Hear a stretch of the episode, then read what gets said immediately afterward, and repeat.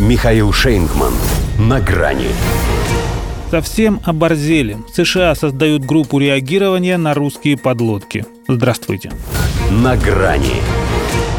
Решение американского командования создать на восточном побережье Соединенных Штатов группу эсминцев оперативного реагирования на российские подлодки – тот самый случай, когда в одной новости сразу две. Хорошая и плохая. Хорошая – США, наконец, хоть кто-то займется собственной обороной, а не будет делать нервы оборонам других государств. Ну а плохая – среди них и наш старый знакомец Дональд Кук. Его так часто заносило в Черное море, что мы к нему уже привыкли.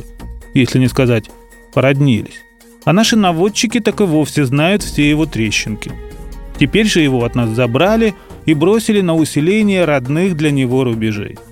Хотя корабль он, конечно, авторитетный, на борту система Иджис, томагавки, все дела. Но как у нас на Черноморском флоте говорят, хочешь рассмешить пилотов Су-24, расскажи им о боеспособности Дональда Кука. Было дело, только они его и видели. Но именно об этом сейчас в Пентагоне и рассказывает.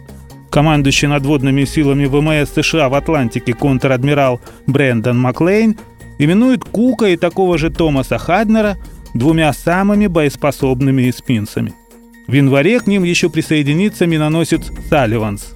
Втроем они составят костяк группировки быстрого развертывания. Причем по замыслу настолько быстрого, что ее даже назвали Грейхаунд, что значит «борзая». Корабли будут готовы к выполнению всего спектра задач, включая отслеживание подводной активности России в Атлантике и защиту нашей страны.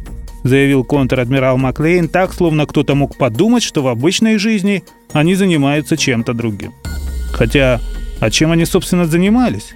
Если еще в 2018-м именно для противодействия русским целый второй флот США воссоздали – как объясняли тогда, восточное побережье Америки больше не является безопасным убежищем. Но вот три года прошло, и им уже требуется подмога. При том, что доказательства вступления стратегической угрозы нашей Родине в новую эру так и не представлены.